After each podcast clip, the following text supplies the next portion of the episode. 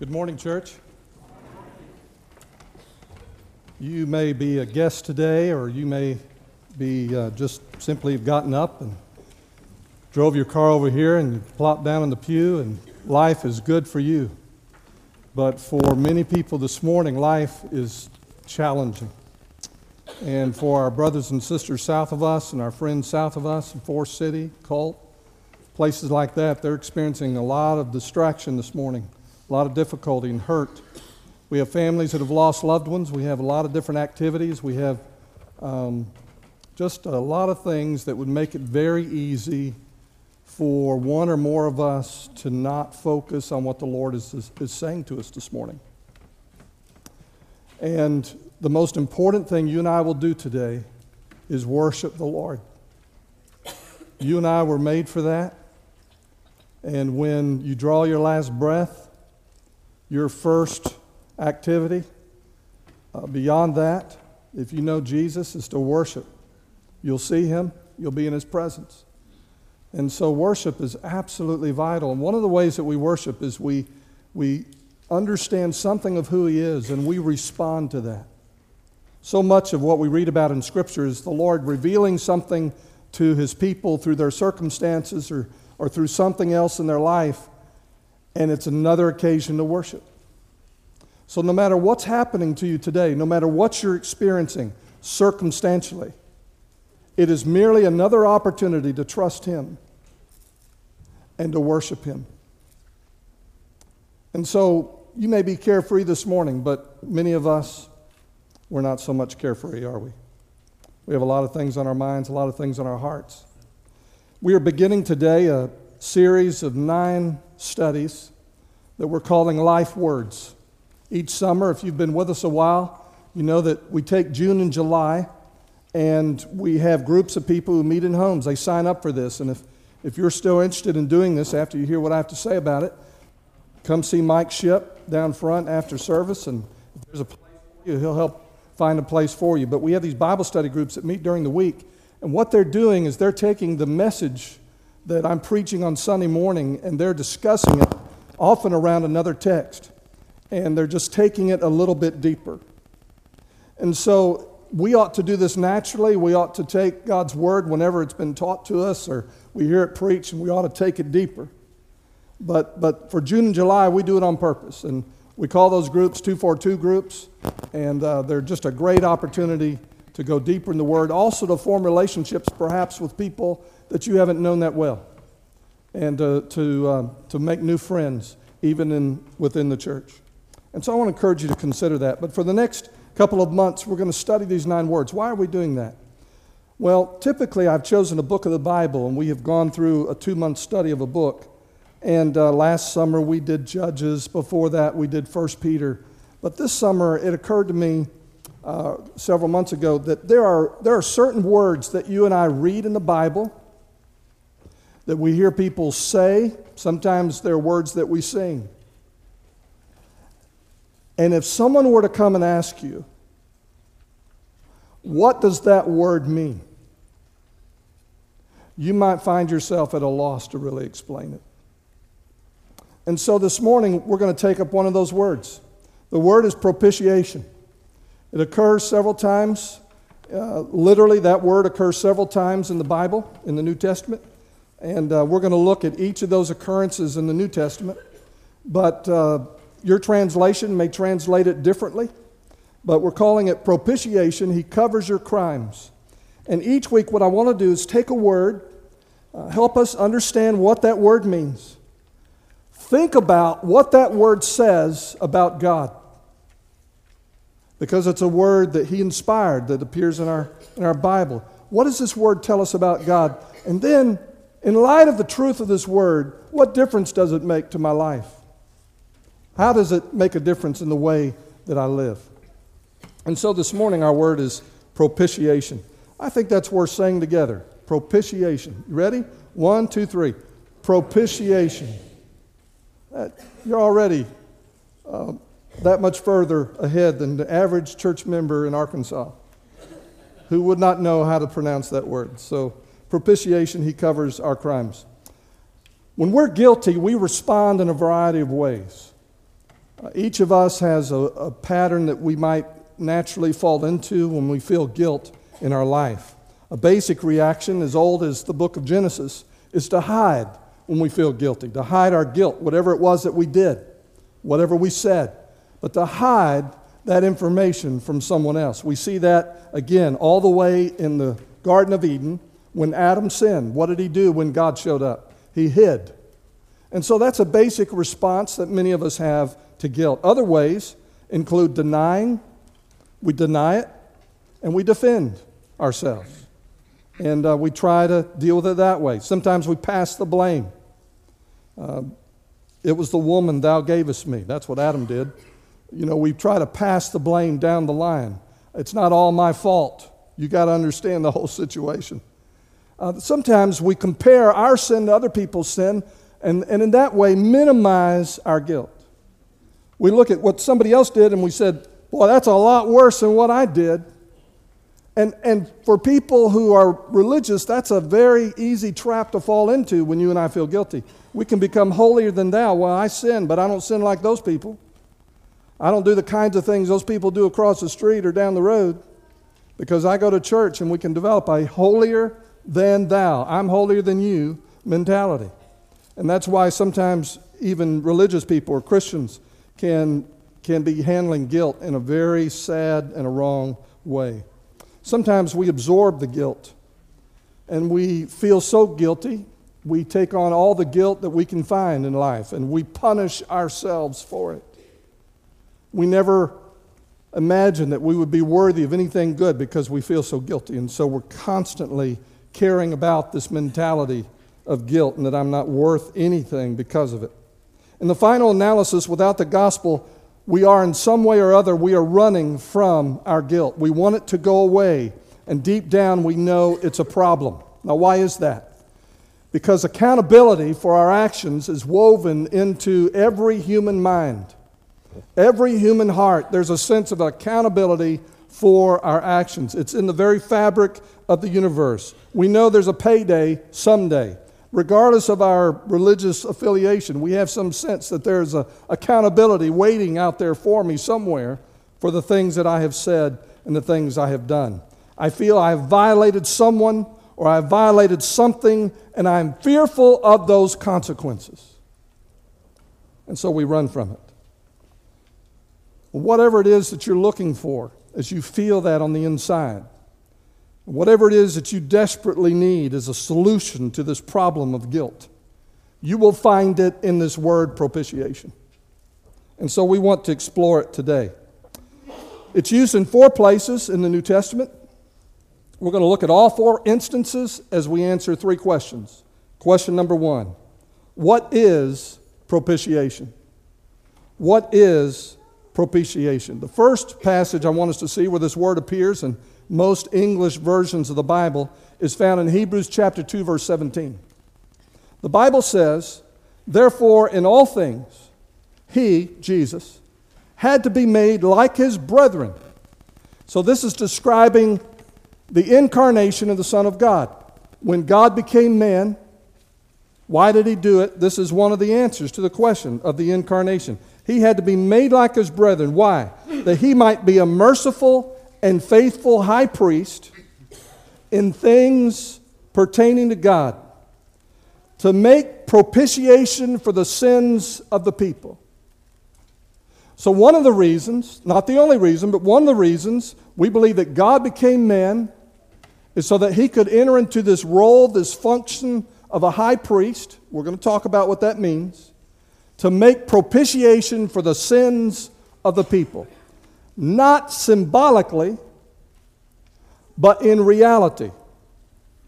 To actually do something because of the sins of the people of God. In ancient times, sacrifices were used to appease angry gods.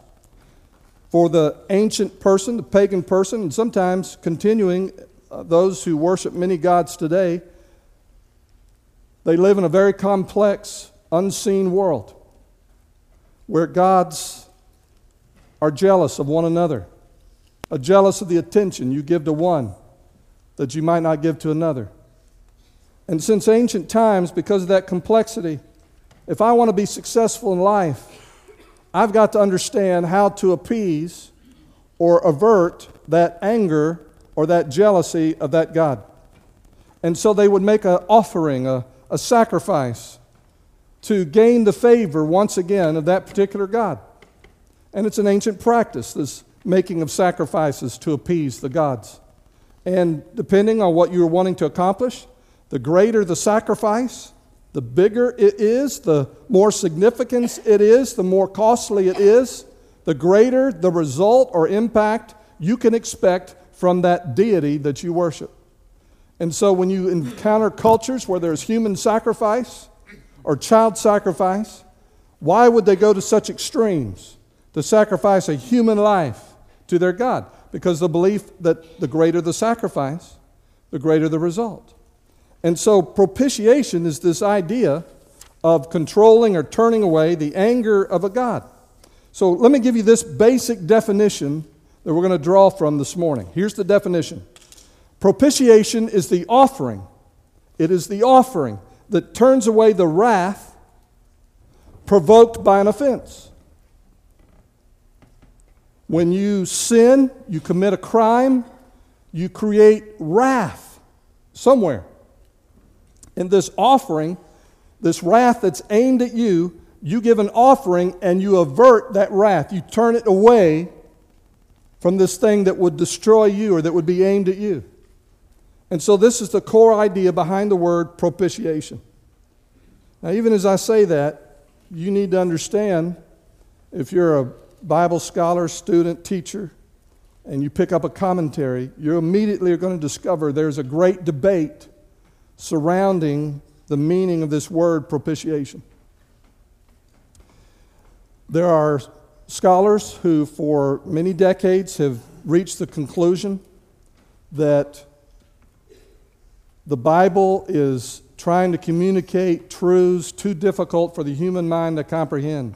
And so some of the images, some of the symbols, and some of the ideas that are in the text are not meant to be taken literally. And so, because we don't believe in idolatry, because the Old Testament condemns idolatry, because of those things, these particular scholars would say God does not demand a bloody and violent death in order to atone for sin. And so the idea of propitiating wrath, of turning that wrath away, is a misunderstanding of the text. What it's talking about is another word, expiation. Sounds like supercalifragilistic expiation. Something like that. Expiation. Expiation is different from propitiation because it doesn't deal with wrath. Expiation says it just deals with sin. Sin is the offense, and what God does is He expiates our sin. Jesus carries it away, He cancels that sin so it no longer has an effect on your relationship with God. God's wrath does not have to be averted, He is love. He's not an angry God. So expiation is only about removing our sin and our guilt. The problem with that is that expiation, just dealing with our sin, is only half of what propitiation means. I think the best way to illustrate that is to draw on the Old Testament the way the writer of Hebrews does in our verse. In the Old Testament, if you go back and read some of those laws that if you're doing your Bible reading at night, may have caused you to go to sleep. If you read Leviticus 4, if you read Leviticus 5, you read Leviticus 6, you're going to read about sin offerings and guilt offerings, where in the place of you, you substitute an animal that dies in your place for your sin, for your guilt. In Leviticus chapter 16, there was actually one day a year where the entire sin of the nation was atoned for. It was called the Day of Atonement. And on this particular day, the high priest would atone, or as this, this kind of symbolized here, would make propitiation, go through the motions of what it looks like, when sin is covered, when sin is atoned for, when the wrath of God is carried out. And the way they would do that, they would have two goats. One goat was called the scapegoat. And the priest would take the scapegoat and lay his hands on that scapegoat and confess the sins of the nation of Israel. Now, I don't know how long that took. If, if he literally confessed all the sins, I don't know, people wrote them down and said, here, here are mine. But it says he confessed the sins of Israel. That scapegoat was then carried outside the camp and set free, and it went away. It wandered off. What is that picture? That picture's expiation, the carrying away of our sin. Jesus certainly does that. When he died for us on the cross, he took our sins on himself, and by taking our sins on himself, he carries away our sins. That's certainly true. But there was another goat. And this other goat also had the sins of Israel confessed over it. That goat was slaughtered. That goat was killed, and its blood was used to sprinkle the interior of the Holy of Holies, to, to render it free of the sin of Israel, their guilt, their sin. And so, in these two goats, you have the full picture of propitiation. Something had to die. Blood was shed, and sins were carried away. And so when you, when you come across that, if you read it in a footnote, you read it in a commentary, just, just remember and even say it to yourself. There are two goats. My pastor said there's two goats, there's not one. Expiation is the scapegoat. Propitiation is that thing that caused the wrath of God to be satisfied, that caused the punishment your sins deserve to be satisfied. And that was the goat that died. Two goats, not one. So, what does it mean? It's an offering that turns away the wrath provoked by an offense. Now, we read that verse in Hebrews, but there's another question I want to pose, and it'll take us to another passage of Scripture. What does propitiation tell us about God?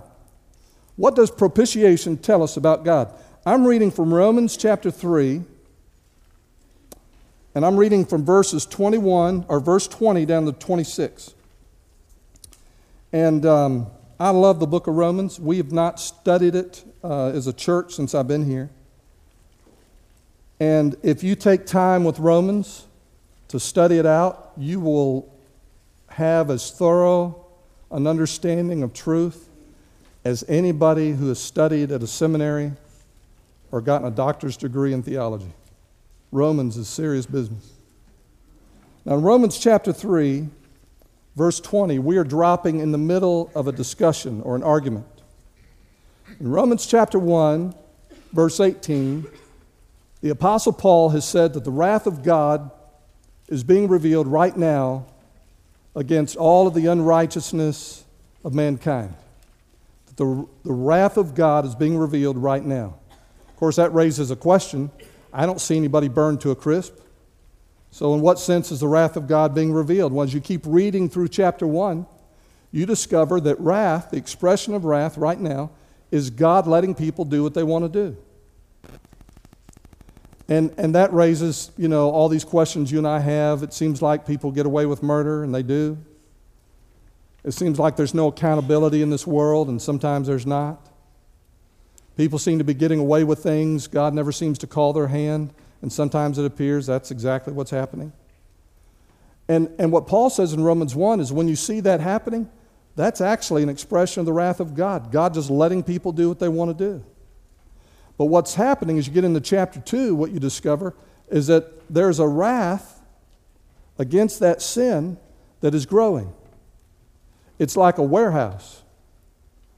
And when you sin, the wrath of God, we're going to talk about it in a second, is built up against that sin. And you keep sinning, wrath keeps building up.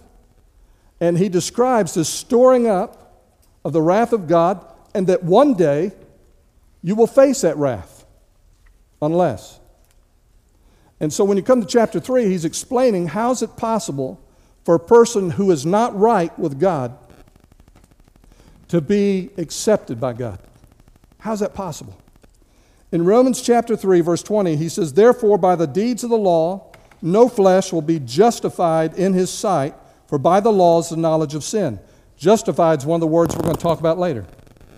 But now the righteousness of God, apart from the law, is revealed, being witnessed by the law and the prophets. Even the righteousness of God through faith in Jesus Christ to all and on all who believe, for there is no difference. For all have sinned and fall short of the glory of God, being justified freely by his grace through the redemption that is in Christ Jesus. What is he saying? In a nutshell, he's saying that you can keep all the rules you want. Keep those rules, keep keeping those rules, but that is not going to save your soul, and that is not going to gain you forgiveness. All the law does is show you where you've messed up. It's good, it expresses the goodness of God and the character of God, but you and I can't keep it. The last two weeks, we've talked about the Holy Spirit and how life in the Spirit is absolutely essential in order to fulfill God's purpose for your life. The Spirit accomplishes in us what all the rules in the world could never accomplish. Through His leading, through His prompting, through His guiding, through His convicting, through His transformation. And so He's saying rule keeping doesn't work. But through faith in Christ, you can be righteous in the sight of God. He is our righteousness. Well, it goes on and says, the redemption that is in Christ Jesus. By the way, redemption is another word we're going to look at. Whom God, verse 25, whom God set forth, talking about Jesus, as a propitiation by his blood through faith to demonstrate his righteousness, because in his forbearance, God had passed over the sins that were previously committed to demonstrate at the present time his righteousness, that he might be just and the justifier of the one who has faith in Jesus. The death of Jesus demonstrates something about God. If you look in verse 25, it uses to demonstrate his righteousness. In verse 26, to demonstrate at the present time his righteousness. The fact that Jesus came and he pro- was a propitiation that God set forth is telling us something about God. What does it say? Number one, the death of Jesus demonstrates three things. One, that God is just and will act against every injustice. When we talk about the wrath of God, that's what we're talking about. God is not angry in the sense of a capricious, fly off the handle, arbitrary, bad tempered, conceited anger, which were all the pagan attributes of their idols. God is not like that. Neither is He like you and me, where we get angry, we get upset, we get infantile because we don't get our way. God's wrath or anger is not like that. You know, we. Um, we use propitiation all the time, don't we? With little babies in high chairs who are screaming in restaurants. We try to propitiate their, their anxiety. We go up to them and we whisper in their ear, if you'll be quiet, I'll get you the biggest ice cream cone you ever saw. Or we come in with something else, like if you're not quiet, when we get outside, you're going to wish you were. You know? All that is, those are all offerings. Those are forms of propitiation, trying to avert their anger and wrath. But, but God is not like us. He's, he's not the sinful, resentful, malicious, infantile anger which we find among humans. His wrath is a function of who He is. We've read it before in 1 Peter 1. He says, Be holy. Why? Because I am holy. His wrath is a function of who He is, it's a reaction to injustice. When you see something happening that's not right, if there's something in you that says, that's not right, I need to fix that, I need to correct that, in that sense, you are made in the image of God. Because God sees something wrong, and there's something in Him that wants to act, to put it right, to stop the wrong. And that is where the wrath of God can be described. If He was not that way, some people say, well, to think of God as angry, to think of God as a God of wrath, uh, that makes him a monstrosity. Listen, it makes him a monstrosity if he looks the other way when serial killers walk. It makes him a monstrosity when people who molest and wound children walk. It makes him a monstrosity when all the sin and corruption in the world, people just get away with it and think they're going to live happy in eternity. That would be the monstrosity if he looked the other way. And so the wrath of God is a function of his holiness, and he doesn't let things go. He will act against every injustice. Number two, the death of Jesus demonstrates that God never lets any wrong go uncorrected. He not only has the impulse to make it right, he is going to make it right. Who he is requires a just result for every wrong. That's the nature of wrath. Right way to respond to sin is to say that sin matters. All sin matters. When I mess up, it matters. It's not inconsequential, there is a consequence. It is wrong and deserving of punishment. God's wrath is a simple way of describing how God reacts to injustice and what's wrong in the universe. There is a great correction in the future that is coming. There is a day coming. It's called different names, but it's often referred to simply as the day in the Bible.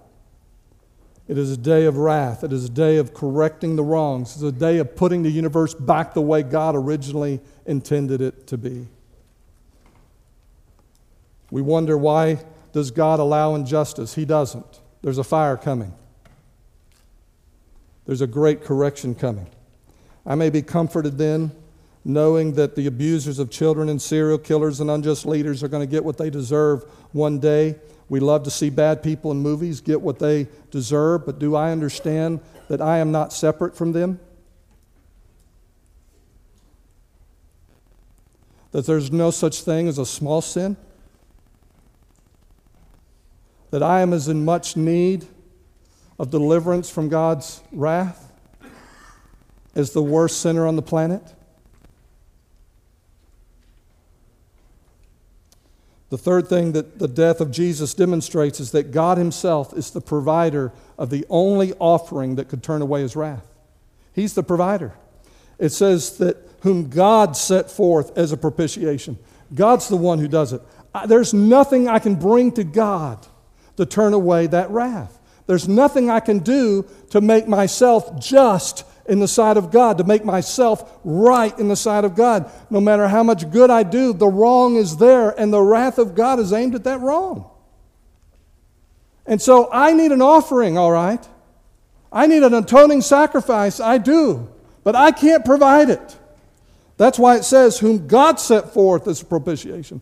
He has the solution, and Jesus is that propitiation that turns the wrath of God. So, what is propitiation? It's the offering that turns away the wrath provoked by my offense. What does it tell us about God? It tells us something of his nature that he is holy and he doesn't let anything slide. He would not be just. If he let one thing slide, he would not be just. He would not be holy. He would not be the kind of God that you would want to love and to worship. The third question I want to pose is this, and this will pick up the last two passages that, where this word appears. Here's the third question How should propitiation affect the way that I live? Well, this word propitiation occurs twice in the little book of 1 John. In 1 John chapter 2 verse 1, the apostle writes, "My little children, these things I write to you so that you may not sin."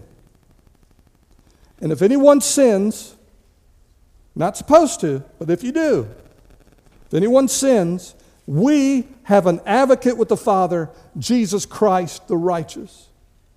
And he himself is the propitiation for our sins. And not for ours only, but also for the whole world. How should propitiation affect the way that I live? According to this passage, there are two effects that it should have. First, it should cause me to treat sin in my life as my mortal enemy. One of the problems you and I have with the sins that we keep doing is we've never looked at that sin as your mortal enemy. We've never understood the full weight and consequence of that sin. We have made, in our minds, big sins and little sins, we, we have excused our behavior. We've acted like, well, God doesn't care about it. He just sent Jesus to die for me. And, and, and what we don't understand is that there is a wrath, and Jesus is standing between me and that wrath. And that little sin is costly. It is costly. The night before Jesus went to the cross, he talks in figurative language about a cup. In the Old Testament, there was a cup of wrath that was described. And Jesus said, If there's any way, Father, let this cup pass from me.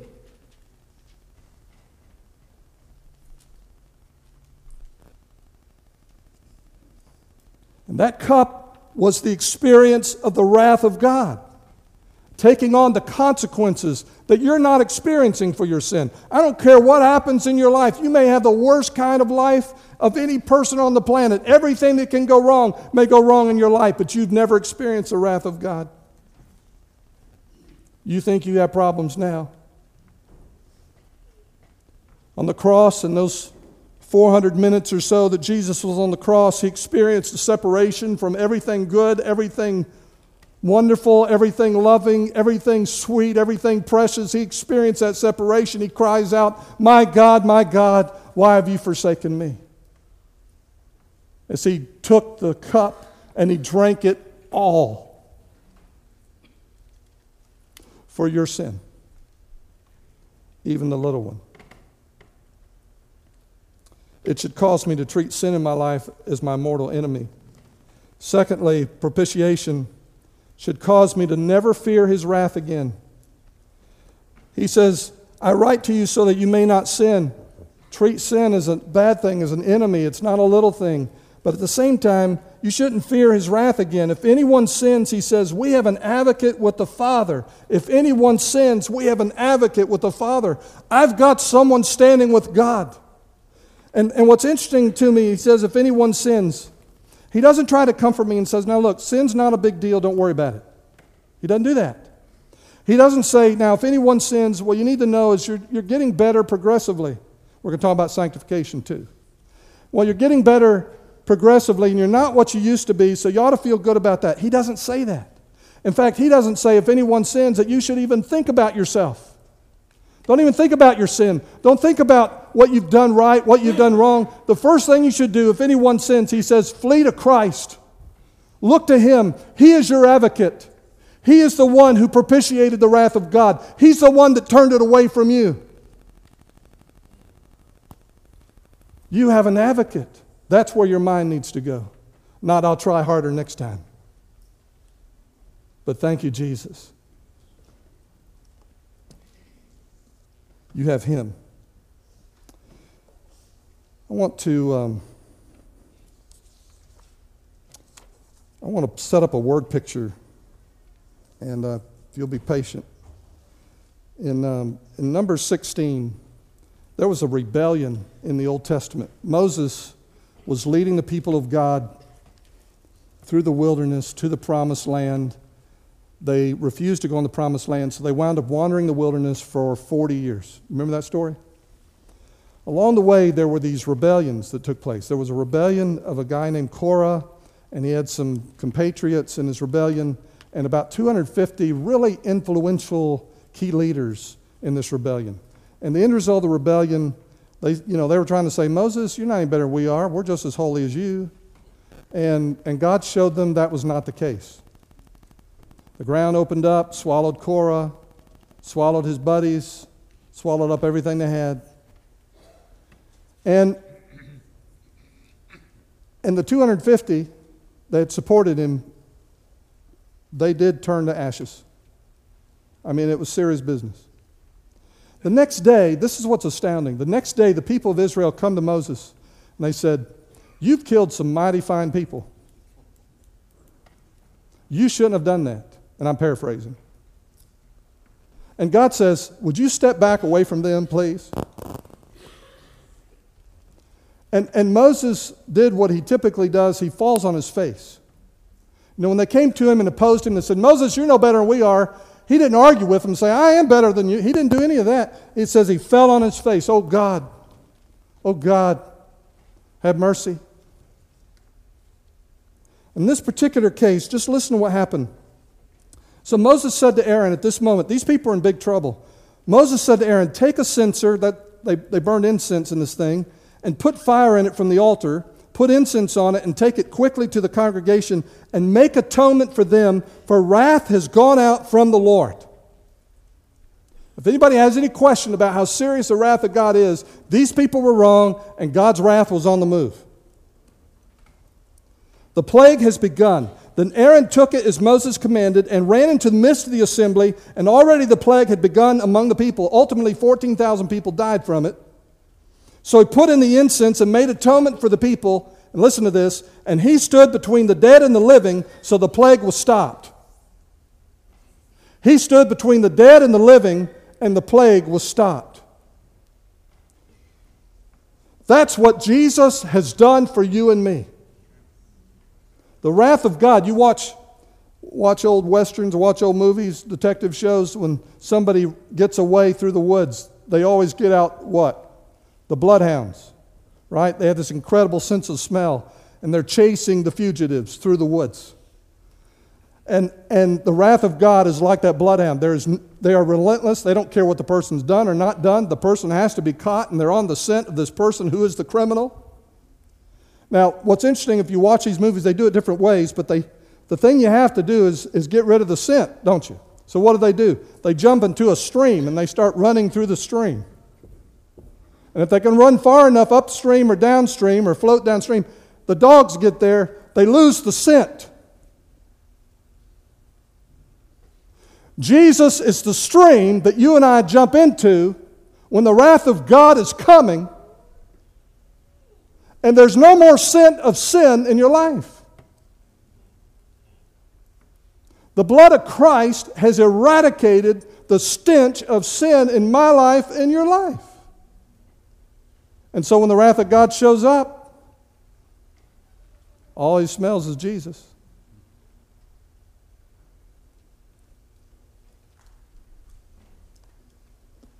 He has propitiated the wrath of God in that moment.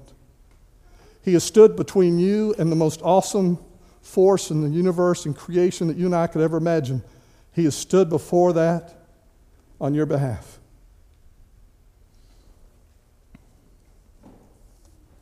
There's one more way propitiation should affect the way I live, and this is the last verse. 1 John chapter 4, verse 10. In this is love, not that we have loved God, but that He loved us and sent His Son to be the propitiation for our sins. Beloved, if God so loved us, we also ought to love one another. Propitiation should cause me, here's the third thing, to love others even when they have offended, wounded, or provoked me.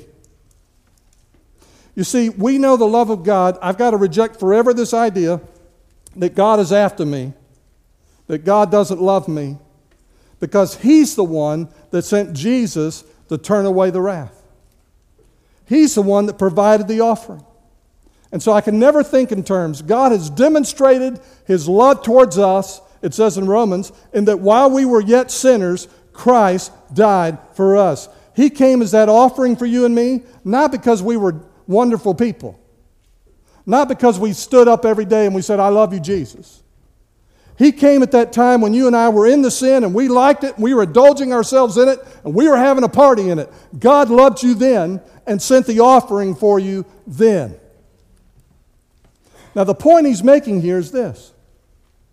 If God loves me when I was at my worst, and before I ever said yes to Jesus, and before I ever trusted Christ, if God loved me at my worst, how should I love you? Should I love you only when we're getting along? Should I love you only when you're nice to me?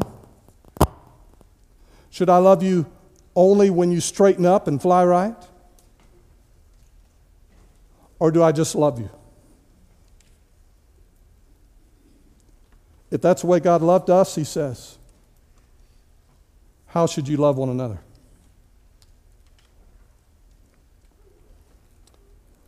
This is literally the heart of the gospel of Jesus Christ. This is the heart of the good news. A lot of times you hear preachers say, you hear me say it trust Jesus. Trust the sacrifice he made for you on the cross. Your sins were carried to the cross. Peter writes, He himself bore our sins in his body on the tree. He took your sins on himself. And you'll hear preachers say that, that he died for you, he took your sins away. But do you understand the cost? Do you understand what that tells you about who God is? It tells you of his wrath against sin. It tells you how horrible sin is. It tells you how serious sin is that Jesus had to die for it. It also shows you how much he loved you, that he would send Jesus to stand between you and the wrath of God. He's the only one who can save you. He's the only one who can rescue you from the consequences of your sins. He is the only one who, when you trust Him, can send a power into your life, the Holy Spirit, who can change you from the inside out and make you like Him. Now, on this side of heaven, I'm never going to be perfect, but the Holy Spirit, He lives inside me. He leads us, He speaks to us, He changes us. He shows us when we're wrong, He shows us the way that God wants us to live. That is vastly and infinitely superior than trying to read print on a page and do the right thing.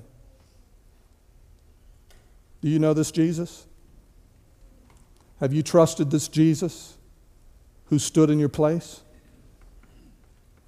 Who took your condemnation? Who took your guilt? He took it all until there was nothing left, and he put it away.